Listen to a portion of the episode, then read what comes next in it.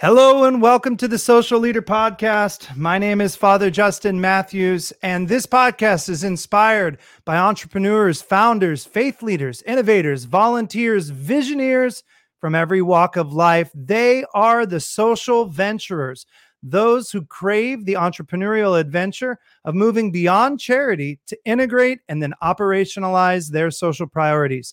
Social leaders are the true leaders among us who forge sustainable solutions to solve our community's most tangled problems. Welcome to the show. Hey, I'm Father Justin Mathews. And real quickly, before we begin, I want to let you know that this podcast is presented by Reconciliation Services.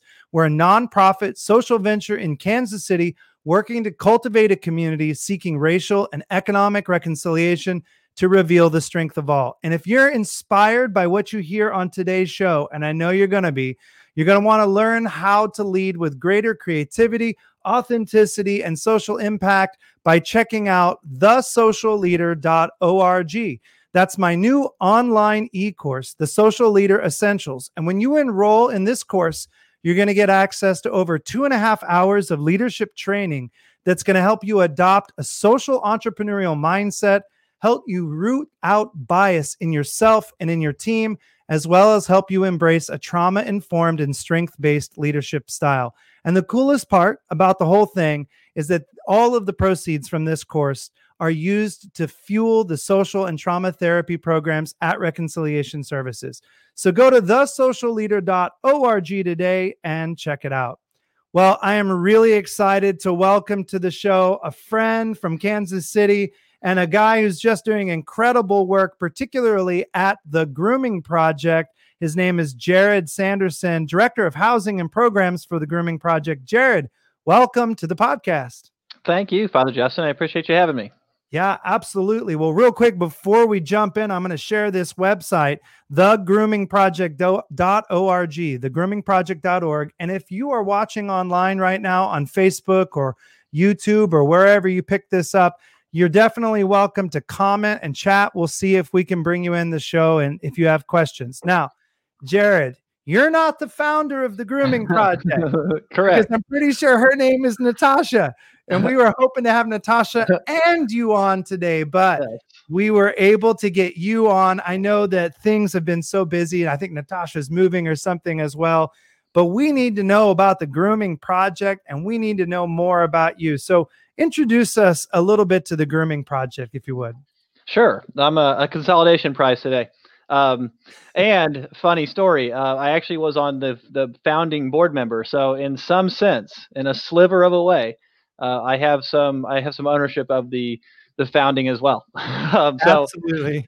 Yeah. So um, EPEC, the grooming project. Um, EPEC is empowering the parent to empower the child, uh, and that's the actual name. The grooming project was intended to be one of the workforce programs uh, within EPEC, and then it really took off. Um, so now we have a bit of a, um, a problem with the recognition of it because that name's actually more popular than EPEC, which was the original name. So um, if you see EPEC or the Grooming Project, it is a reference to the same thing. Um, the Grooming Project is essentially a job training program um, for what is primarily homeless single moms. Um, that was the initial target group. Um, that's still mostly who we serve. Uh, but the basic idea is that um, there's really not a whole lot of opportunity without livable without a living wage. Uh, there are some ways that people can find stability and happiness and hope, uh, but quite often the job is um, the way that we can get there. Uh, it's the way that we can guarantee that we can get our basic needs met. And so um, Natasha tells this story better than I do because it's hers, uh, but I, have heard it enough um, that I think I can accurately capture it. Um, she was working uh, in a shelter, I believe, and was the um, the workforce coordinator of that shelter. And you know, she was having success helping uh, some of their women find jobs. Um, but what she kept finding was that they were minimum wage jobs, and the financial status was changing on paper, but the life situation wasn't really changing much because the jobs didn't pay enough. Um, so it was the same circumstance, just kind of one octave up the economic scale, but it was all the same problems, all the same challenges, and no real solutions. Uh, so she started thinking about what would be what's a way to connect people to living wages and people who typically have um, educations that maybe they either didn't finish high school or only finished high school. Um, possibly they have some um, criminal record in their background, things that tend to keep people from accessing uh, the job market. And uh, her mom was a groomer. Um, her mom was a, a, dog groomer. And Natasha tells the story that she actually didn't like the dogs, uh, but she ran the books. Um, and so, wait, wait, hold on, hold on. We got to stop. Uh, a, Natasha, who founded the dog pro- yeah. the dog grooming project, doesn't really like she's dogs. gonna kill me for saying that. that? Um, let me. I'm gonna rephrase that. Uh, the dogs weren't her favorite part. Let's say. let's say that. Okay. Uh, okay, but her mom was a dog yes. groomer somewhere in Kansas City. She was doing the books. Yeah. She liked she liked the numbers better than the dogs. But then later in life, she's running the job vocation program. Realizes that there aren't enough good jobs, and so she starts the this dog grooming training. Or how did she come to that as the logical next step? Yeah, that was um, so her her family was in a different state, and um, her mom was calling and saying like, I just I can't find groomers, I just can't mm-hmm. find them. And Natasha knew what they made um, because she was around it her whole childhood. So, um, what does a dog groomer make? I mean, can you share that? Like generally in the market, what what do you make if you're a dog groomer? Yeah, so I, I, mean, it's kind of there. It just depends on full time, part time. But most uh, groomers coming out, uh, so when they first get into the market, they're making anywhere from thirty to forty thousand a year, um, and then a lot of it's based on throughput. So as you increase your speed, um, uh, it's it's pretty common that people who are in that field two or three years in are making fifty, sixty thousand dollars a year. Wow, I mean that's that's incredible to go from uh, you know if you're living as a, a, single woman or a single mom in a homeless shelter to to come out within a couple of years make forty fifty thousand dollars a year on average. That's I mean that's incredible.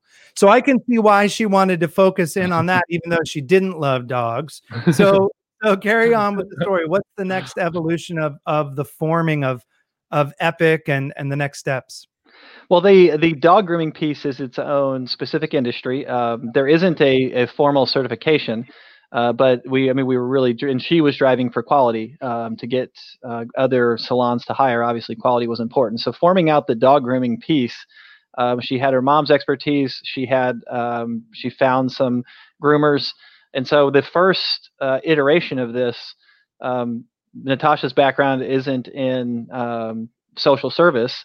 And so that first iteration, it became very clear very quickly that the dog grooming training was one piece of this, but the stability, the general stability of someone's life. Uh, it's we have this idea, and it's a bit of a meme at this point that you can just work hard, and if you work hard, you can overcome anything.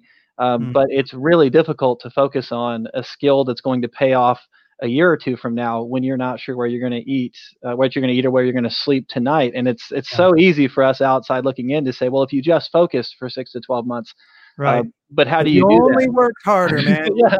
okay, right. As if there aren't any other barriers like transportation or any other COVID, yeah. for that matter. Yeah. So that I mean that was the the these two pieces ended up coming together uh, this what is a, kind of a conventional um, social service side housing childcare transportation. Those are the three big pillars. If those things weren't there then it was just a matter of time before one of them caused the capacity to actually focus on the job training to go away. Um, so that's that's more or less the program structure at this point is we're working initially to try to help stabilize the living situation um, and then we start moving into uh, we're going to focus now on the the actual job training, the vocational training, and try to get somebody ready um, and try to keep the rest of this in place until the living wage job is attained. Now, you said that EPEC um, really was meant to be kind of the parent, and that there were the idea was there were going to be multiple kind of verticals, so to speak, that were creating living wage jobs for folks. Are there are there any other businesses or models or or any other things that are planned right now or that are ongoing right now?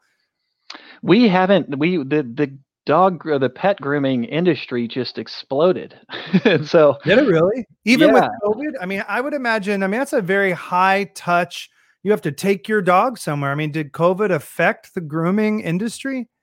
It it really hasn't. I mean, I, it, obviously it, it, has in the same way. I mean, on the margins, but um, there were multiple cities and municipalities that I that identified pet grooming as an essential service.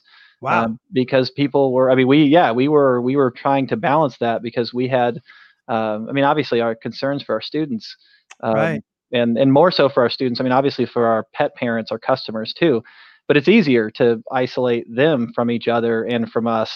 It's it's really difficult to train somebody to groom a dog um, without being within six feet of them for 15 minutes. Yeah. So yeah, I mean, with that, but the actual the need um, and the demand, it if anything, it went up. I, I think more. I think we're going to find more people actually got pets in that stretch because they were home. Um, That's an interesting observation. I actually hadn't thought about that. That the demand for pet services might have gone up just because people are home and yep. you know you can take your dog to work, so to speak. So, yep. okay, so if I understand that the grooming project that that Natasha started, you are the director of housing and programs. So underneath the grooming project and kind of EPEC generally, you all have a pet salon where people like me can i mean i use i have a, a dog who sheds nonstop his name is kenai i mean this dog is like it's like Falkor you know? Do you remember from neverending story? Imagine if Falkor just constantly shed in your house. That's kenai. So Falkor i used to bring him in um, to your location on troost where people were both being trained as well as you were doing the dog grooming. Yep. so that's the salon but then there's also there's also another salon that doesn't have the training in it as well, isn't there? Yeah, that's in Lee's Summit. So, okay. Um, the intent for that was some of our graduates um, interested in opening their own salons. We we use that as a site for them to get the experience running a business. Okay. Um, and so I think in the future, as we replicate, um, we are we're likely just going to combine those two models um, for a number of reasons. I mean, I think we've we, we were pretty successful out there. I mean, we like the space, so we don't have any intention of um, of ending it. But I think moving forward, we may combine those two, the salon idea and the school idea, into one central location, uh, just for the sake of of combining resources. Um, and I think it's it's helpful for our students to have um, graduates in that same room who are training on a different aspect of this right. industry. So yeah, I think in in theory it made sense to separate them, and we've had I think the success that we were looking for. Um, but moving forward, I think it, it makes more. I think we've learned enough to know that we can combine them and still be successful. Okay, so I have to ask the question though. So generally speaking, and we're going to move on past just the grooming project, but I really want to get the understanding of this because this is a social venture. This is a business, but it has a purpose. It has a mission beyond just dog grooming, and I want to get to that in a second. But let's focus again a little bit on the structure. So you've got folks that are training underneath professional groomers. You've mm-hmm. got a salon. Those are being combined or are combined in the future and anybody can come in. They can even go to the website, thegroomingproject.org. They can make an appointment. But also, if I need a job and I want to get trained, I noticed that that on your website, you can actually go there and apply to be a part of the program. So, first of all, is it for women only? Because I've I've heard you mostly talk about moms. Or, and second of all, like kind of be honest, like how many dog groomers do we need in one city, and how yeah. many can you really train at one time? Like, isn't there a kind of a cap on the business model just based on that fact? How does that work? Yeah. So um, first question first. The the target population is um, moms with young children. Um, we do have some males who come through the program, um, so that certainly welcome to apply too. Um, I think that yeah, that's so that that that one's a quicker one to answer. Um, your second question about market saturation that is definitely one of our considerations. Um, the feedback that we've we've got some great partners uh, in part because we're training groomers that then get picked up by other salons uh, the petcos and petsmarts of the world including some of the locally owned salons and so they're they're um, willing to share some of their market analysis with us about what the market can bear and um, it looks like we we aren't going to be close to saturating that market um, even if we quadrupled the number of students that we were um, training so wait, and graduating. Your students are getting hired by Petco, by big national brands here in the city, but um, throughout the region or other places as well. Where are they getting hired? It's mostly here in the city, uh, just and primarily for transportation reasons. Um, it's mostly the yeah. I mean, we've got a we've got a really good group of salon partners that we work with, um, and they're I mean, Petco and PetSmart are really the two that are the most helpful on the uh, just the market analysis side and yeah, I think I think we're it, it, every indication is that we're a long ways away from ever coming close to saturating that market because they're the like pet, especially dogs. Um, it's almost I mean it seems like the millennial generation is in part replacing um, children with with animals. And so we have a like a growing um, babies? of, yeah exactly. Yeah. And so okay so let me ask this question and i want to get the, the next place i want to go is actually to talk about the students because they're the reason this thing exists but are you all partnering with veterinarians? Are you partnering with product companies and putting out your own food or grooming supplies? Or i mean how much of a business is this? You know is it is it multifaceted like that that is that is definitely the next uh, that's part of the next phase is uh, okay. creating um, tangential products within that industry that are uh, because I think and I, I, know Father Justin this I mean this is going to be right up your alley I mean there are there are ways to create jobs within the the creation of those products even if it's not us owning it um, it's just us distributing it or or putting our name on it I mean there are there are definitely ways to link up new job opportunities and that's ultimately the goal is to create as many job opportunities as we can that and the other piece of it is that living wage piece. And that that's yeah. where it gets a bit difficult with some of those other industries is that if we're not controlling it it's really difficult to ensure that somebody makes the wage and is treated fairly. Yeah, I mean, gosh, we have over at Reconciliation Services, we have over 5,300 clients a year, unduplicated individuals, and 99% of those are living below the federal poverty line. So just imagine, you know, you're a you're a single mom with a couple of kids and you're living on less than $24,000 a year. I mean, it's impossible or maybe you're slapping together two part-time jobs, no benefits, no PTO to have one good job full time, good, decent wage with benefits. I mean, that that reshapes family trees. I mean, that changes director direct, uh, trajectories for for generations, really.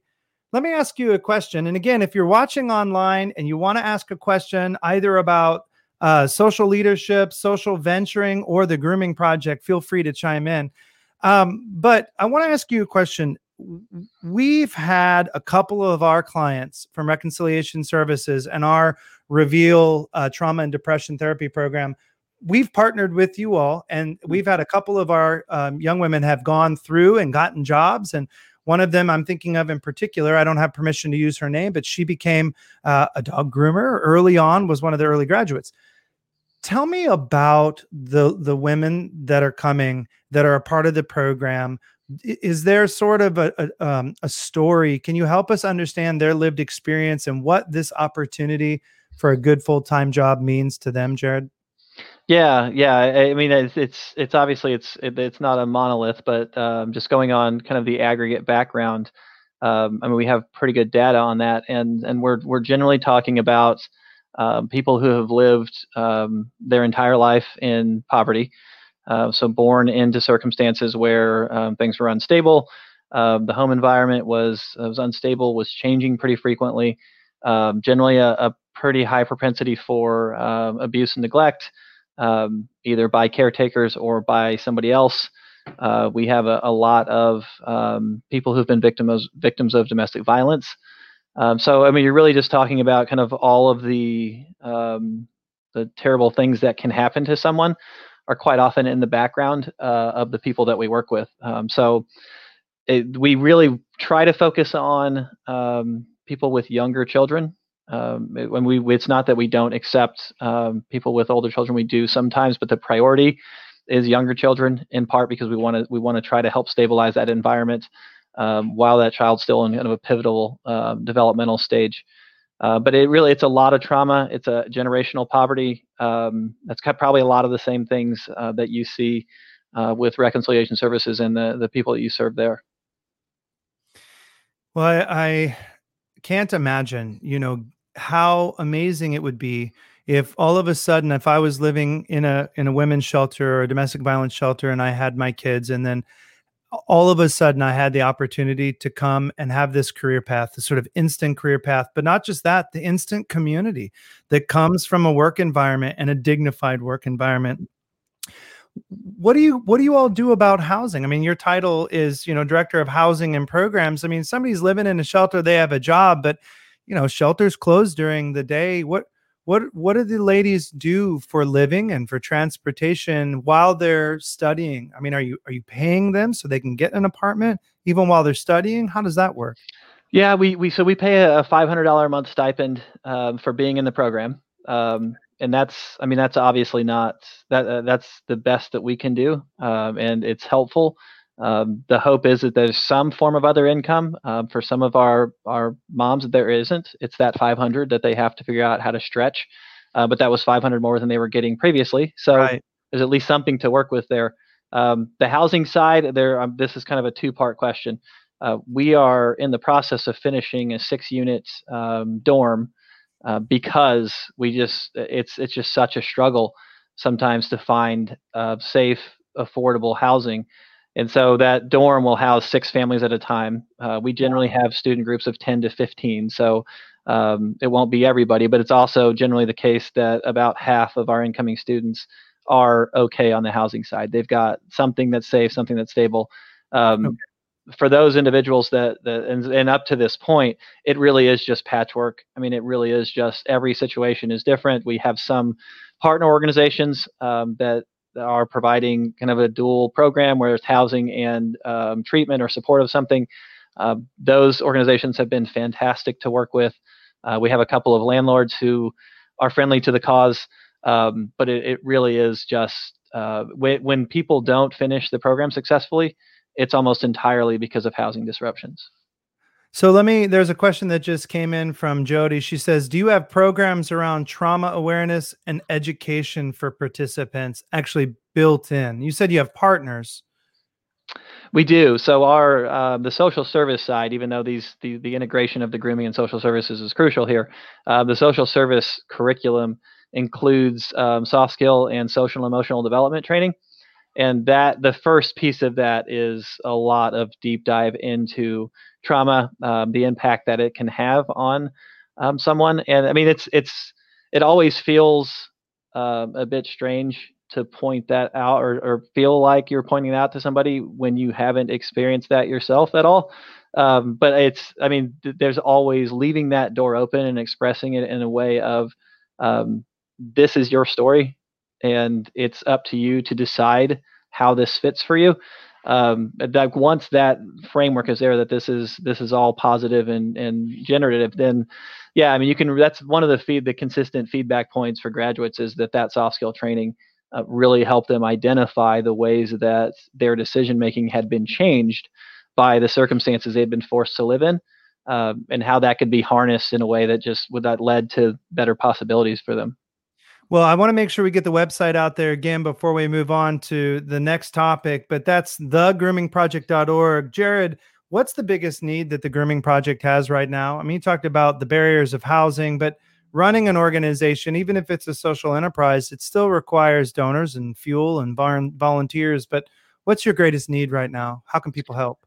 Yeah, I mean, I think it really, uh, if we go back to the three pillars of time, talent, and treasure, um, I mean, we really do thrive on volunteers. Uh, we get a lot of volunteer support. Um, that is that's always helpful. Um, I think some some partnership um, and expertise around some of those other social businesses. I mean, that's one of the reasons that we we haven't spun that off yet. Is that it's um, I mean, we've we've tried, but we also have this big thing that we're trying to make sure we get right. And so expertise in some of those other tangential industries would be great.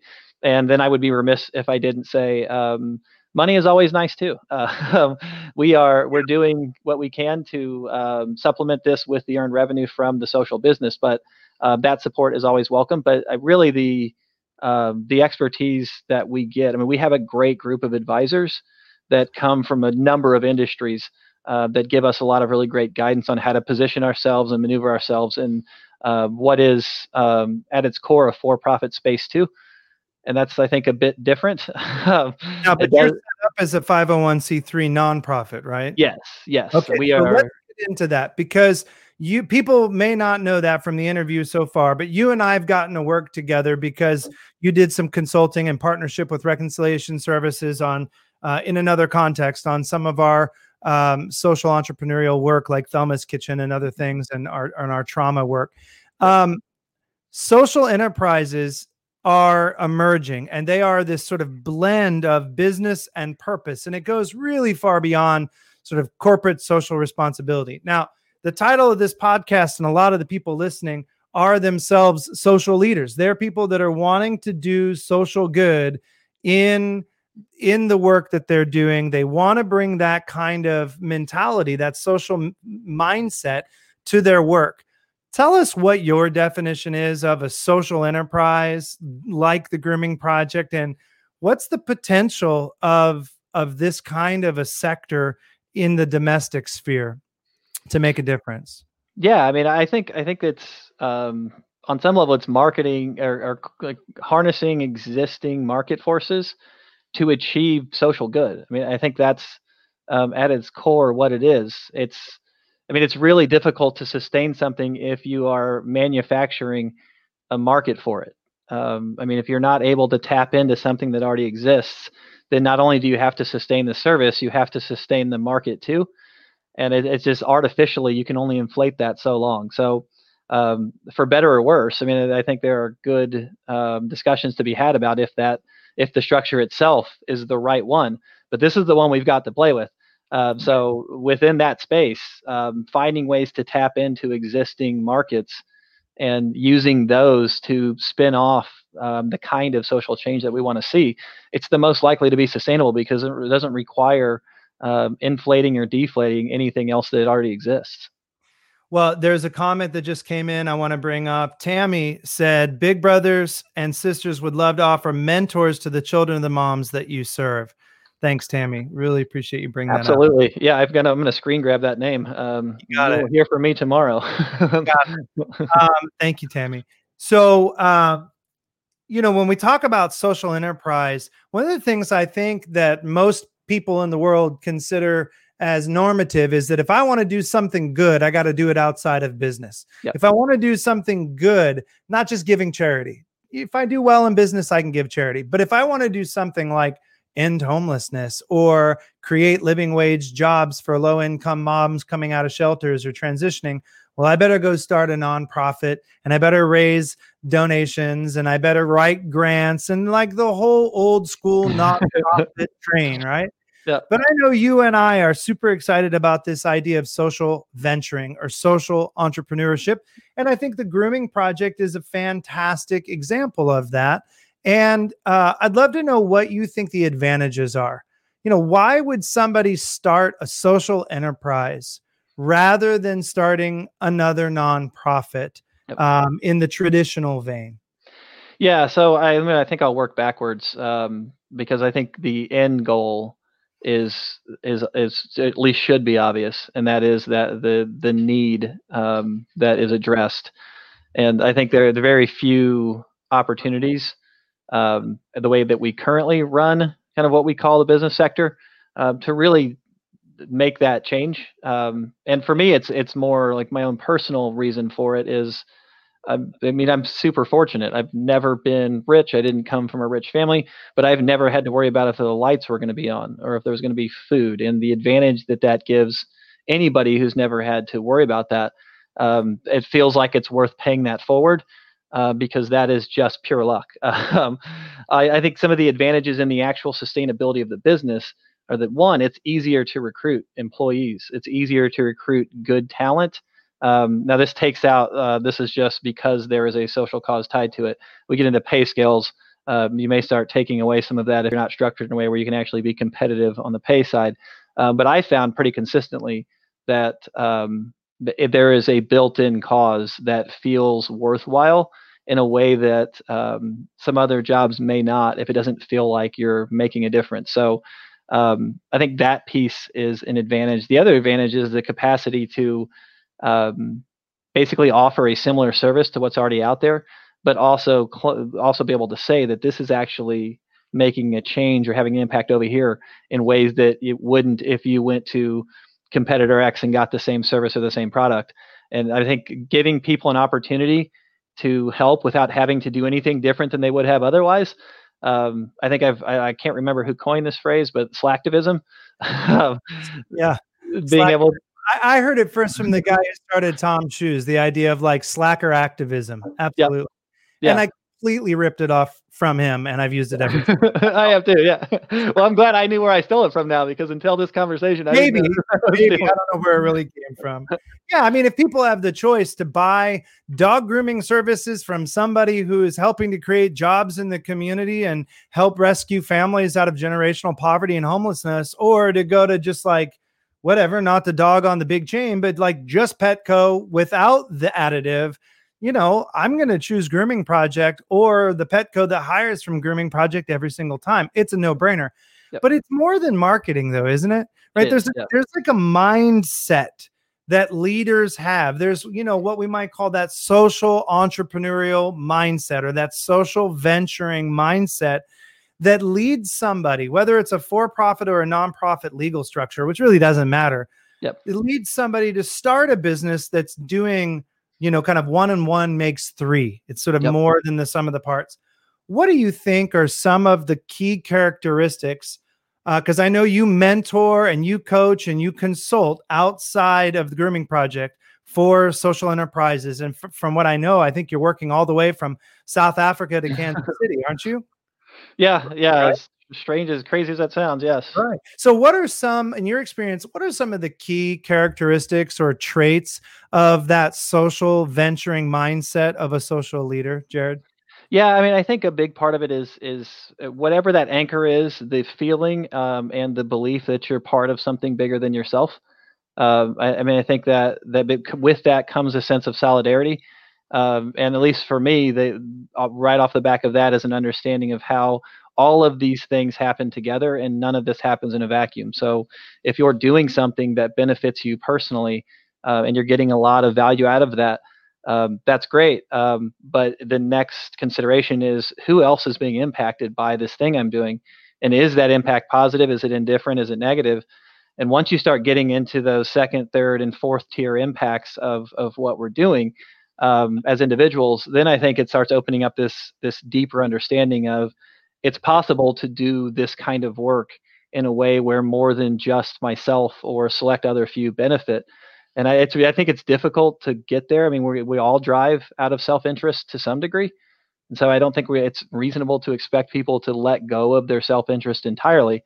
Um, but I, I do think we can train ourselves and nurture ourselves and each other to be more mindful of of the system's impact that we're having and that it is possible for all of us to win in this space. It's possible to do that thing that generates our own prosperity and our own happiness and still creates that opportunity for somebody else too. Um, I think if we're honest with ourselves, there's enough to go around. There is, uh, but it's difficult sometimes to get to get everybody on board with that idea. So let's say, Jarrod, I'm not a social worker. I'm just, you know, working every day in a job, and I don't own the company, so I don't get to give away the money. I don't get to set the new product. You know, the mindset that you're talking about and and the inspiration that comes from the social enterprise sector this purpose driven sector how do you think that somebody listening can incorporate the inspiration from what you're doing into their day-to-day life like what are a couple of tangible things that they might do well, I, I, mean, this I could go like probably too many directions here. One that uh, comes to mind right now is something as simple as if you are an expert in your trade, um, there is probably an opportunity to to offer that trade, and you don't have to do it for free. I mean, some of the the most helpful um, people that we have and partners that we have, we have an auto mechanic who fixes a lot of cars for the the students that we have. And I mean, we this he's out of the generosity, he's donated some of those services but wow. we pay him a lot too. Um, I mean, anytime that we've got emergency assistance funding for transportation and a car needs fixed, um, he's getting that business. And um, when he uh, allows us, we will let everybody know how good of a guy he is. and and I mean, I think that's also where it gets a bit tricky because uh, there are a fair number of people in the space who don't want any credit for it, uh, which is right. great. But it also, um, as far as the social business goes, It doesn't work quite as well if it's hidden.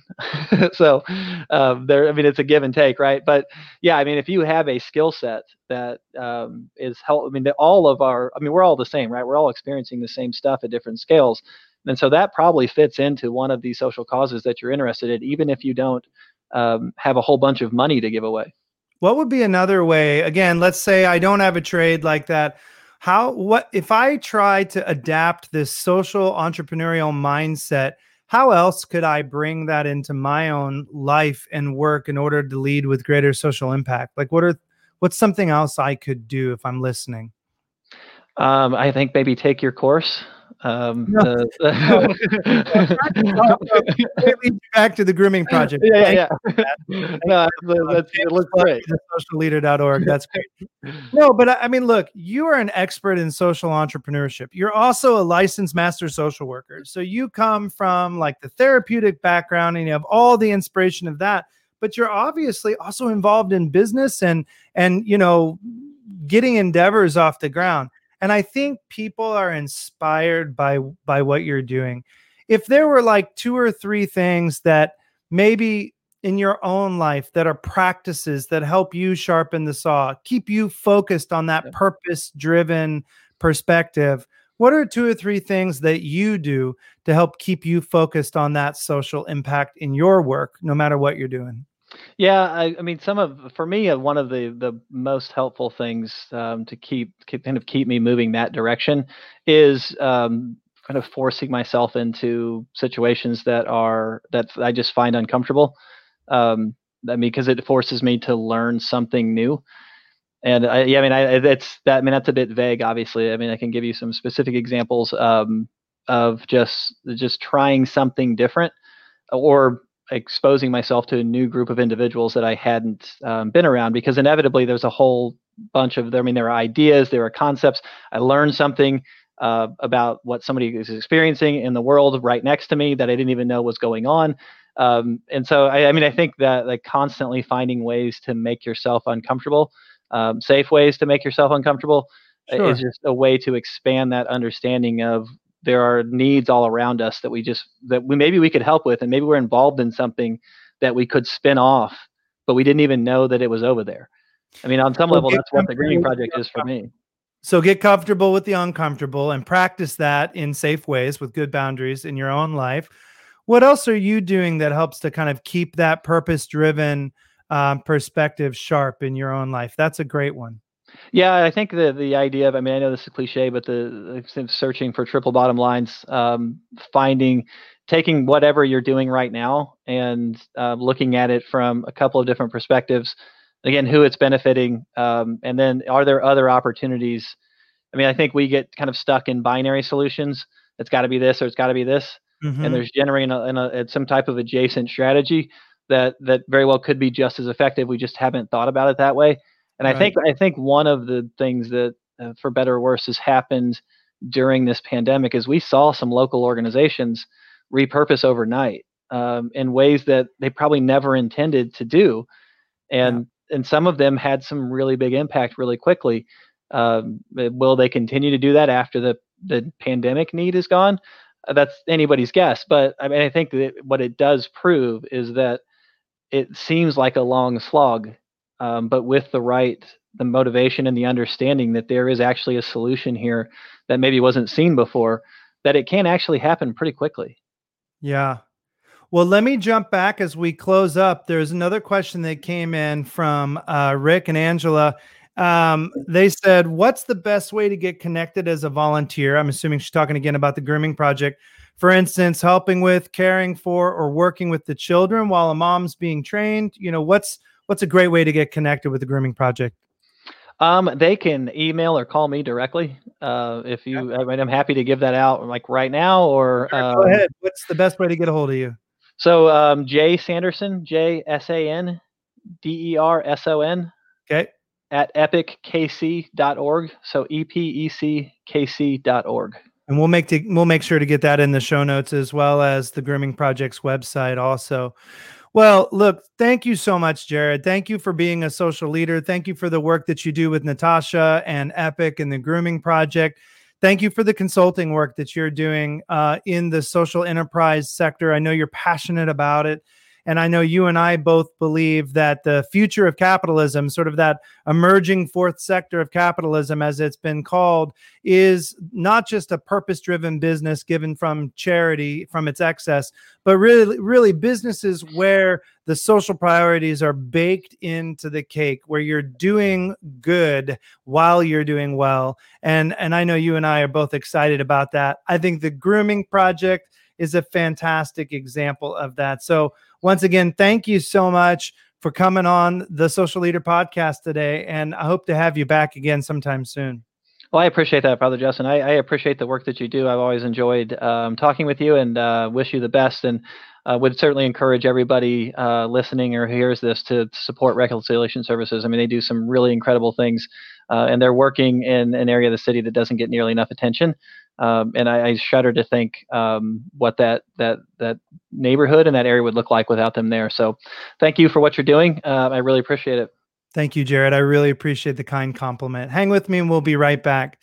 Well, everybody, uh, thank you again for spending yet another podcast with me, another 40 minutes talking about social leadership. You know, every single one of these shows, I try to bring you somebody who brings a part of their um, life and their passion to bear in the social leadership vein. Somebody who represents a part of social leadership, like Jarrod is a great example of somebody who's actually working with Natasha in the Grooming Project, running and building a fantastic Kansas City entrepreneurial endeavor, a social enterprise called the Grooming Project. It's a fantastic work. You should check it out. But Jarrod also does a fantastic job of really thinking critically and doing consulting, like I said, all the way from from South Africa to here in order to advance the work of equity, in order to advance the work of making a greater social impact, and has dedicated his life to that. If you are inspired by that, and if you want to learn how to do more of what Jarrod and Natasha and so many others in our city and, and those that I've had on the show are doing, then I do want to invite you to go to thesocialleader.org. Check out the brand new e course that I mentioned at the top of the show. Uh, it is, believe me, it is going to give you a cutting edge on getting started. Whether you are a programmer and you're a student and you just got out of school, or whether you're the CEO of a company or a nonprofit, or if you're a volunteer and you just want to have a better understanding, the Social Leader Essentials e course is going to help teach you that social venturing mindset. It's going to help you to root out bias in yourself and in your team and figure out how to manage bias.